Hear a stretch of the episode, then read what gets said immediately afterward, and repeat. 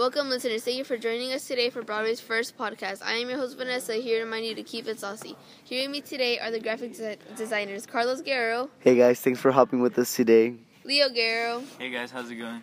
and Vicky Lopez. Hey babies! Thank you guys for being here today. For today, I want to talk to you guys about the marvelous invention. First, what is a marvelous invention?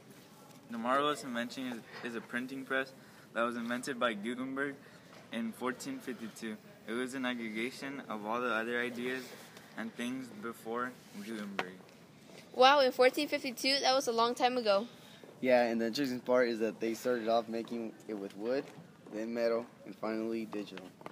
That is so interesting how they were able to type up all these English words onto paper.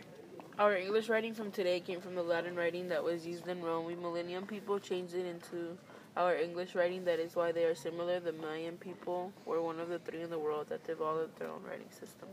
Only three, that's a few. Who were the other two? The other two were the Sumerian and the Chinese. So the history of writing helped Gutenberg with his marvelous invention to help create the letters. Without letters, the marvelous invention might have been different.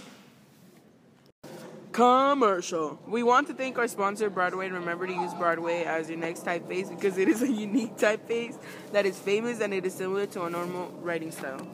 Now back to our Broadway podcast with our guests Leo Guerrero, Carlos Guerrero, and Vicky Lopez.